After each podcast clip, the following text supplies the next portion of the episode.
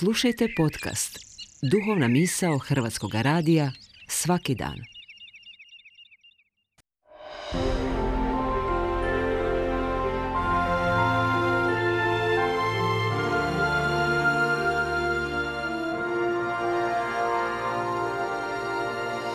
Duhovna misao. Urednica je Blaženka Jančić.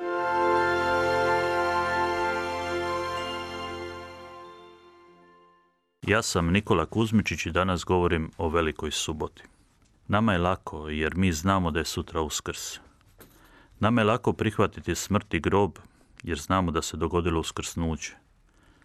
Nama je lako zastati jer znamo da postoji nastavak.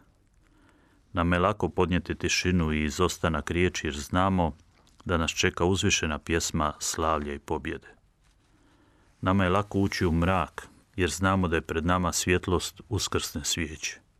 Nama je lako jer mi znamo, ali ima mnoštvo ljudi na zemlji koji ne znaju, koji su ukopani u grobove svojih očaja i strahova, svojih tama, bolesti i napuštenosti, svojih neimaština i nepravdi koje podnose, ljudske zloće ili prirodnih katastrofa što su ih pogodili.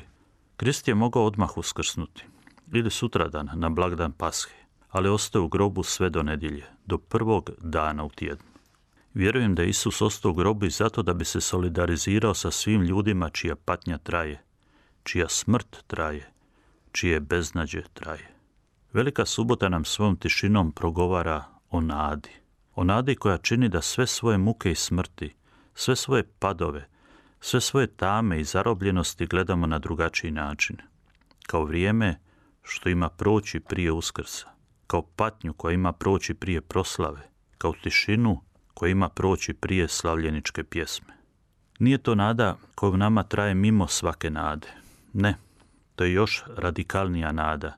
To je nada koja u nama protiv svake nade. Nada je to koje je milosni Boži dar. Nada koje se mi ljudi nikada sami ne bi domislili.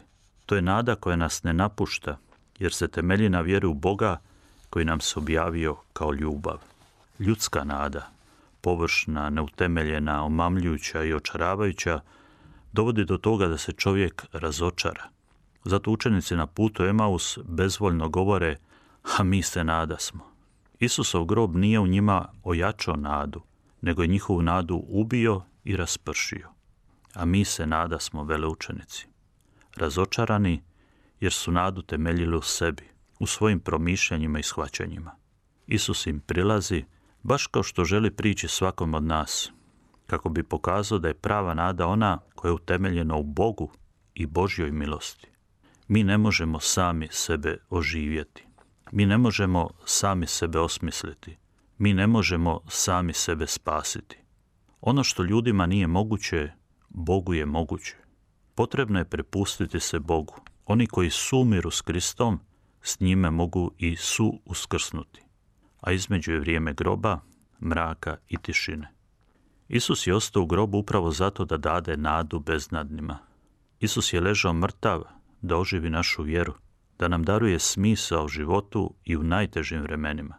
Ne samo u trenucima pada, nego u dugotrajnim razdobljima kada smo na dnu, bez izgleda da će išta biti bolje.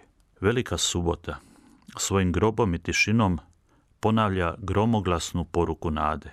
Kad ti se učini da je sve mrtvo, ne očajavaj. Pun nade pričekaj da prođu tri dana, ma koliko dugo trajali.